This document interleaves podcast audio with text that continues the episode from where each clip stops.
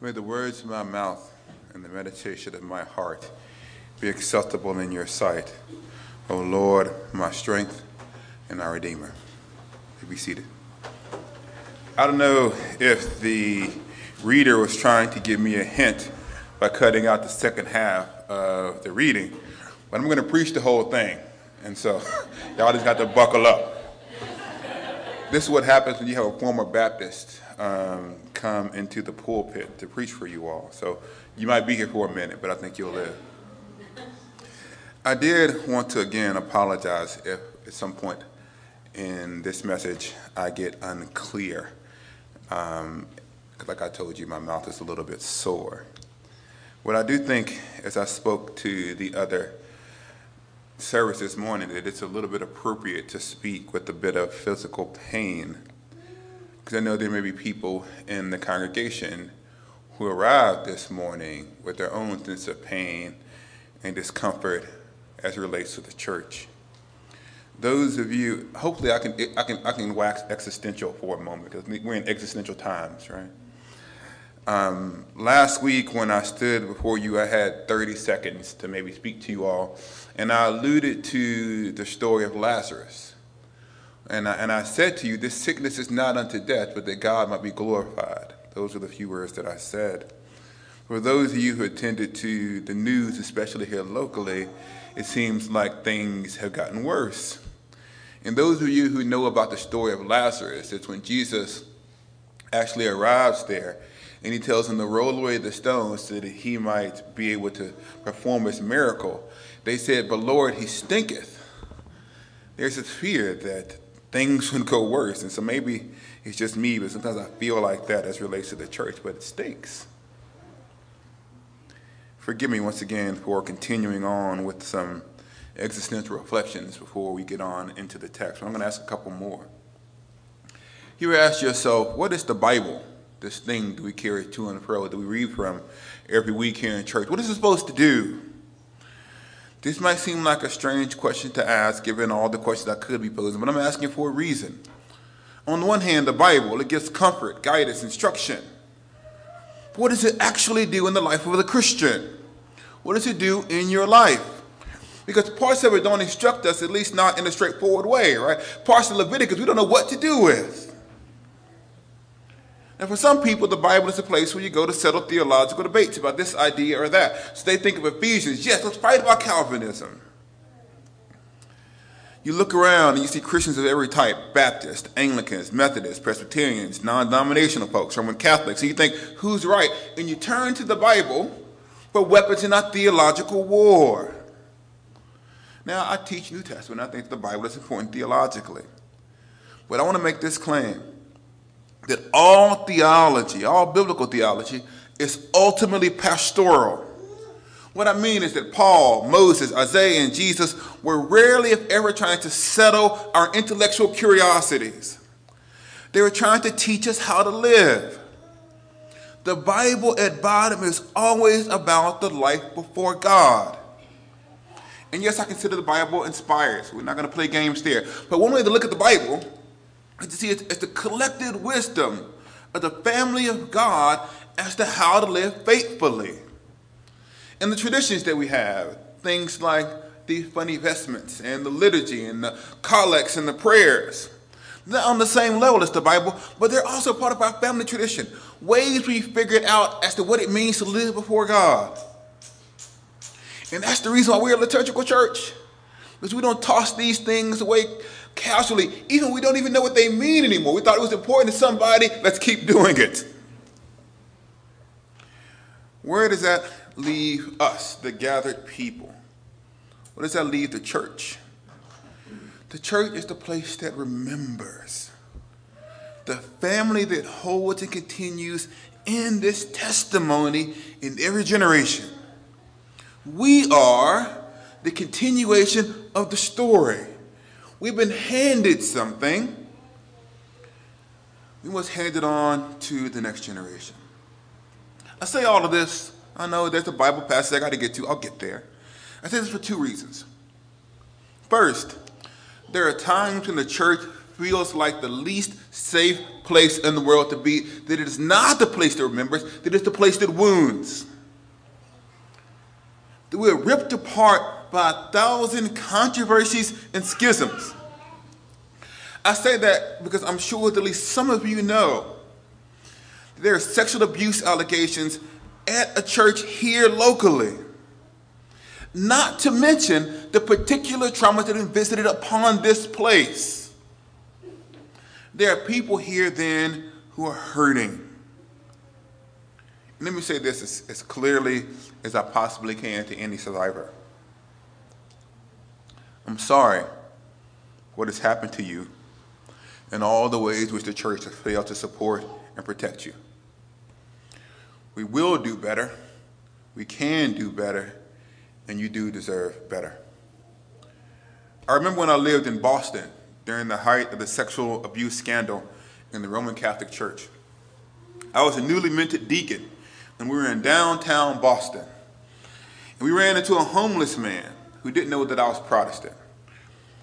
And he came up to me in his thick Boston accent, forgive me if I can't say it, bless me, Father, bless me, Father. And I couldn't explain to him that I was actually a Protestant in this denomination doesn't even think that I'm a real priest. What could I do? So what, and, as a deacon, now you're not to bless people yet. What, what are you going to do? So uh, I gave him a blessing. a few days later, I was in town again, and I had my same clerical collar on. But this time, the mood was different. The, there is a clear sense of you are one of those Catholic priests who abuse those children. And I was tempted in that moment to stand up and say, I'm not a Catholic priest. But I realized that things weren't that, so, that simple. I am a part of a church and a priesthood. It's been a blessing and a curse to people. And I cannot separate myself from it. I'm caught up in it. When the clergy fail, I fail. And I receive your distrust as a part of the cost of doing ministry. I can only do the best that I can in my context to be a source of healing. Sorry. When I was, sorry, this is not a part of the sermon. When you're a kid, you have these dreams, right? You just want to be a priest. You know?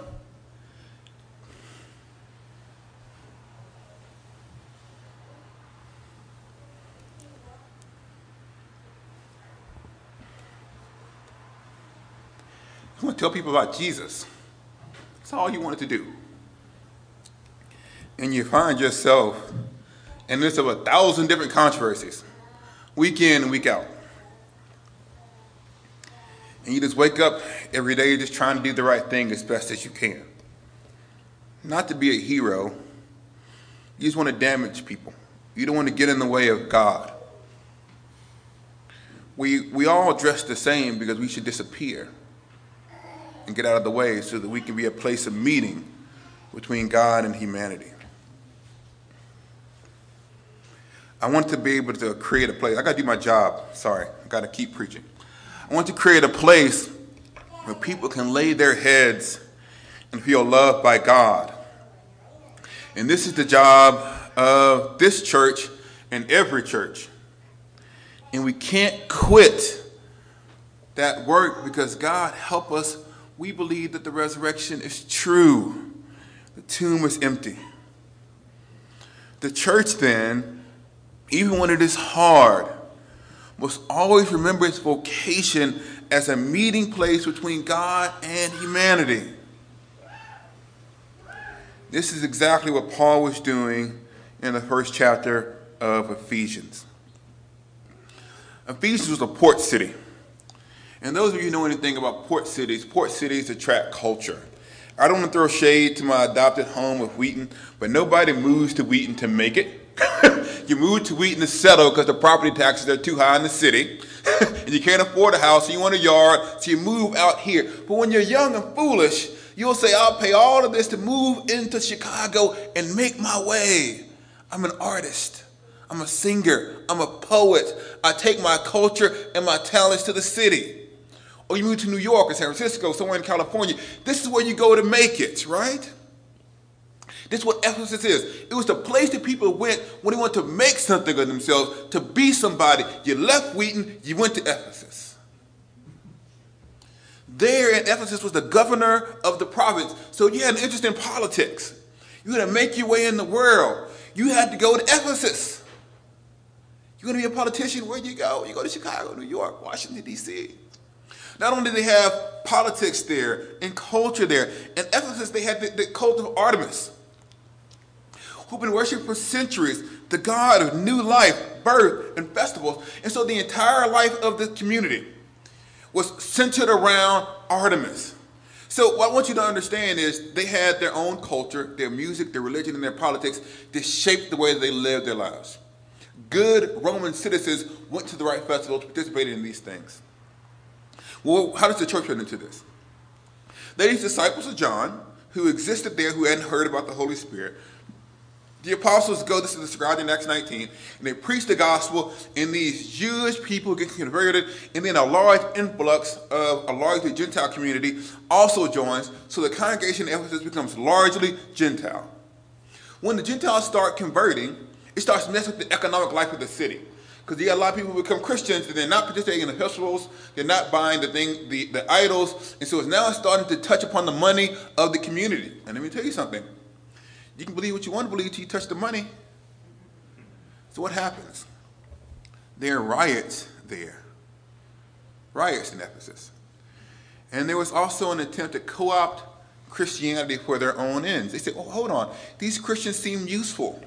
So that Ephesus is those places, those of you read the book of Acts, where it says, in the name of Paul, I cast out this demon. Say, well, hold on. We don't want to practice Christianity. We want to use Christianity for our own ends. And so this wants you to understand what's going on in the church in Ephesus. There's cultural pressure to return or to abandon Christianity because it's, it's getting kind of difficult to be a Christian there. There's pressure from both sides. The Jewish people are calling them fake Jews because they don't, they're not keeping the law. There's Gentiles who are saying they're bad Roman citizens. There are riots. And there's a lot of pressure. So the person who was converted to Christianity in this context might begin to wonder, is it still worth it? Now, those pressures are not the same pressures that we experience, but we've been there before, right? we got to the place where we said, is any of this worth our time? When the church has disappointed us in a thousand different ways. And it feels like it would be easier just to go to our old life, the one that we had before we ever met Jesus.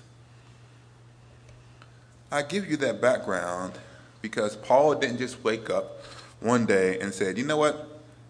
In a couple of thousand years, there's going to be a Calvinist Arminian debate and I need to settle it.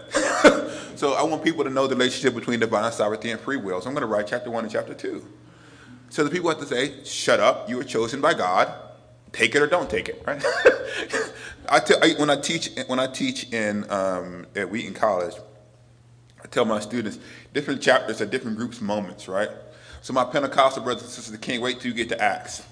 And I can see my Presbyterian brothers and sisters, their eyes light up when we get to Ephesians. Like, this is our moment. this is it. This is it. But this is not what this passage is about. It's about a people living under pressure.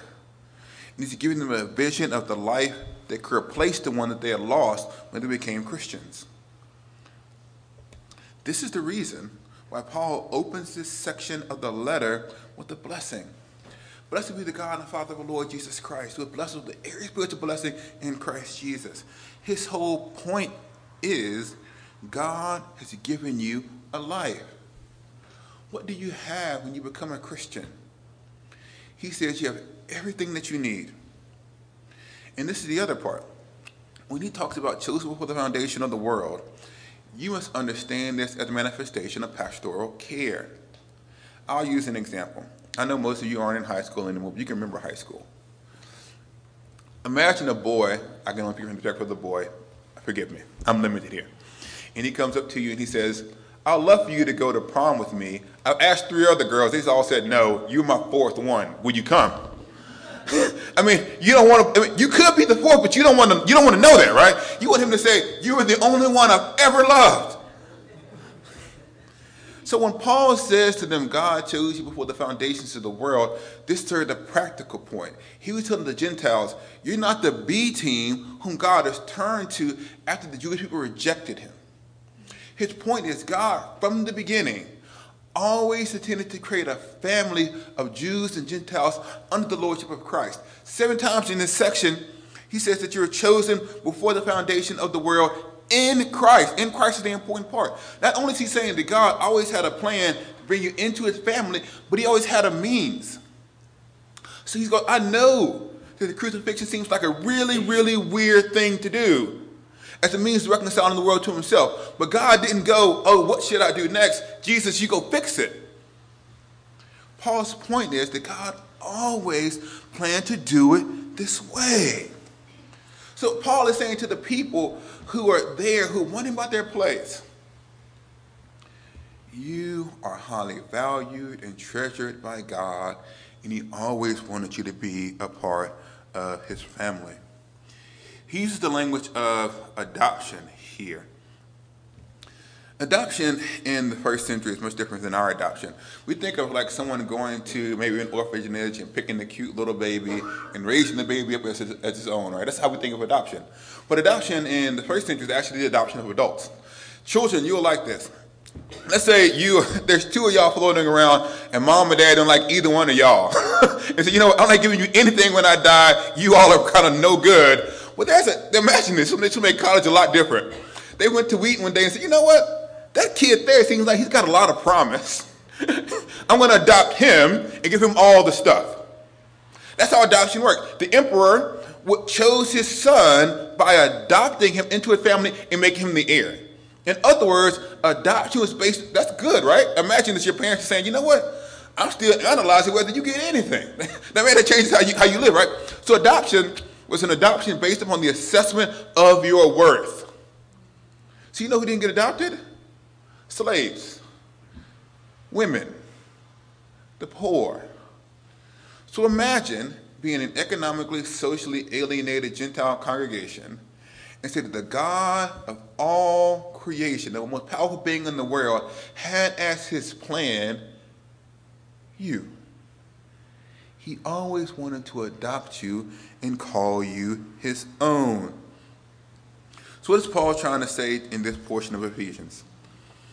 Who are you? Who are we? We're the adopted ones, the chosen ones, not because of the things that we've done, or because of who we are, or because of some innate talent that He saw in us, merely because He loves us. How much are you valued? He talks about the redemption through the blood of His Son.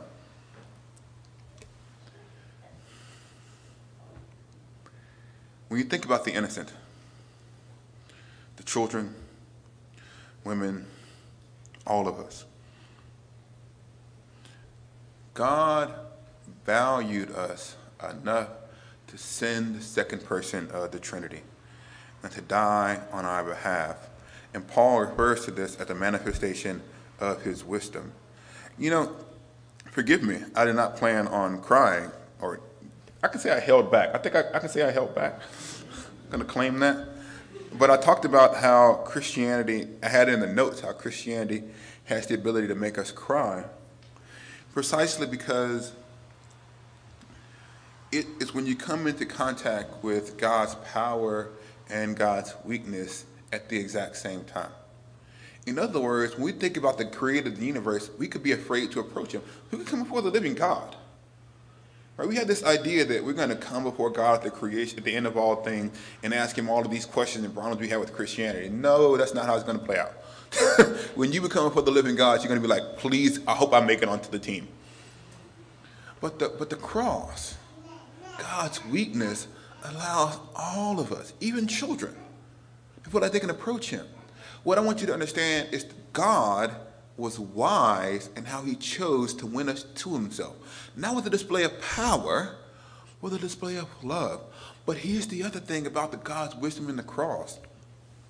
It allows us to do two things simultaneously. It allows us to take sin with utter seriousness. How deeply problematic and broken is the human experience? So much so that he had to die for us. But at the moment that God is rendering his strictest judgment upon humanity, he's also given us the opportunity to begin again. And so as the church, we never, ever, ever back away from our propensity for evil. And we guard against and protect people because we know what the human is capable of. The cross shows us what we can become. But Paul says that Christ, then, his death, his resurrection, his ascension, his life, was the plan for the fullness of time. What did God want to do? He wanted to gather all things, all of us, bring us into his family through Jesus. And he reminds them, and I think I need to remind you all this too. He said, You heard this. You heard this, the, the true word, the gospel of your salvation. In other words, he says, Don't you forget what happened when you heard the gospel. Because I can tell you this. One of the things that happened with my children, and maybe this doesn't happen with you because your children are super sanctified. Maybe you don't have any children. Maybe you never did this when you were a kid. But my children love me until I tell them no. And then they relitigate the entirety of their lives. It's like, can I play this video game? No, you've never loved me. It's like, whoa, that's a big statement, right? You never let me do anything. I was like, that's, a, that's, that's demonstrably false. but what happened is, and this is true, in their anger and in their frustration, all they can see is the moment. I can't play more Minecraft. My father has never loved me. That's how those things happen, right? But this, but this is true though. When we're hurting, we're suffering, what we do is we relitigate our past. We ask ourselves, do I actually really want to go to church anymore? Want anything to do with Christianity? Maybe it was something in my stomach that happened that day and it's just emotion and none of this stuff was true. But Paul says, no, no, no, no. You heard the word of salvation. You were sitting in that church at some point in your life and you heard the gospel preached and something in you said that it was true. So, God, help us. We are stuck with each other. Why do we return week after week? Because those things that occurred were real. And now for the part that you tried to cut out, I'm going to finish. Can I keep going? Paul issues a prayer. They would fully grasp all that God has for us. And he, and he talks about their strength in other words, Paul wants the Ephesians to see. And seeing requires spiritual courage. Because I can tell you, when you don't have hope anymore, you can't be disappointed. Right? That's the whole purpose of cynicism. If you're cynical, you're always proven right eventually, right? But Paul says he wants them to see what is the hope of their calling. The hard thing to do as a Christian who's living in, in, in this moment is to begin to hope again. When I talk about hope, I don't mean this positive regard towards the future. Like when I, I, when I asked my wife, "Will you marry me?" I hope that she would say yes. I didn't know. That's not Christian hope. Christian hope is rooted in the resurrection. I know the future because Christ defeated death, so I know the hope is met. My confident expectation of what is in front of me the hope of your calling.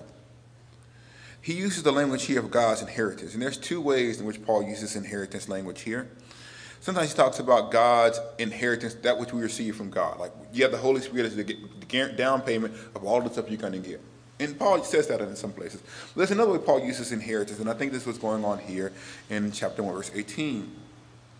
He talks about God's inheritance of us. So when he talks about God's inheritance among the saints, he's actually saying this might be crazy. What God gets from all of this, what God gets from all of this stuff, all of it, is you. This is what God gets.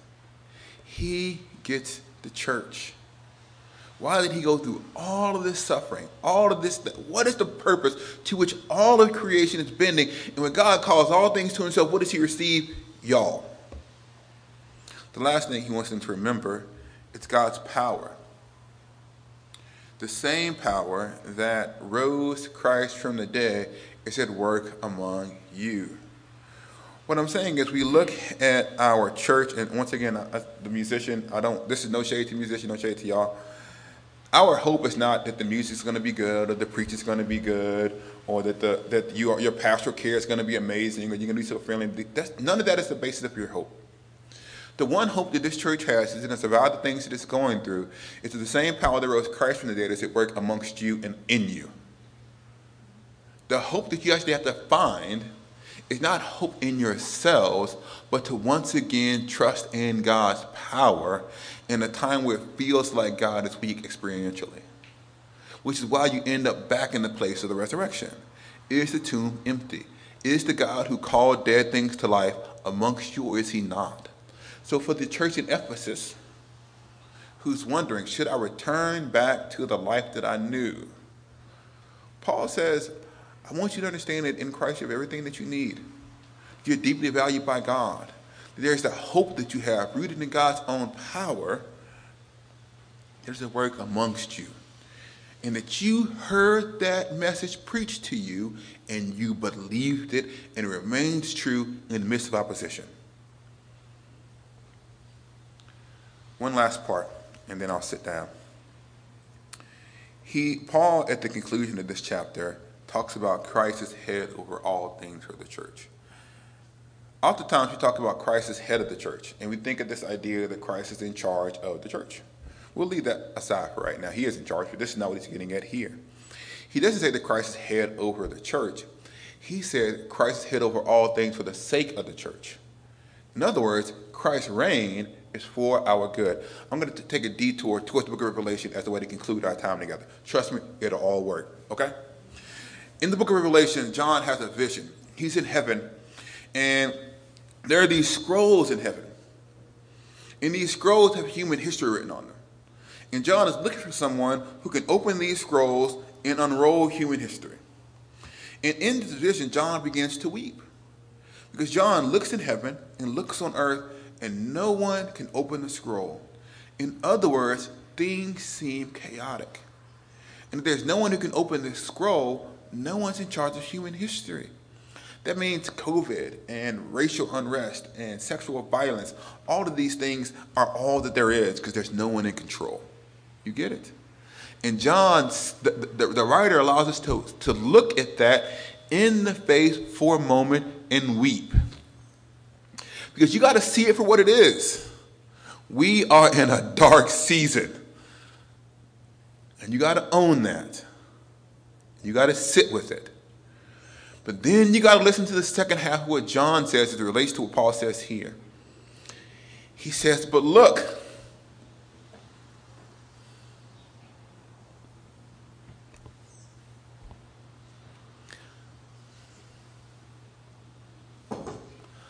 the lion from the tribe of Judah, the lamb who was slain, he is conquered, and he is the one who is able to open the scrolls. There is someone in charge of human history. This is not the end of our story.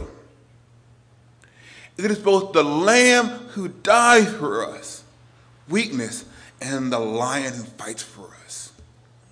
He's the one who is in charge. So when Paul says Christ reigns over all things for the church,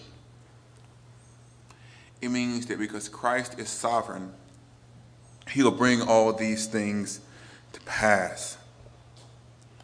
And that God has done these things for us through his Son because he loves us. Let me say it again. Anyone who feels stepped on or ignored today, God values you. We are part of the story that He has always longed to tell a story of creation, fall, and ultimately a story of redemption. That each one of you are a gift more precious than gold. He gave His very own Son that you might join His family. And just so we clear, in a world that seems to be losing his mind, Christ still reigns, and he'll bring his purposes to pass. In the name of the Father, the Son, and the Holy Spirit. Amen.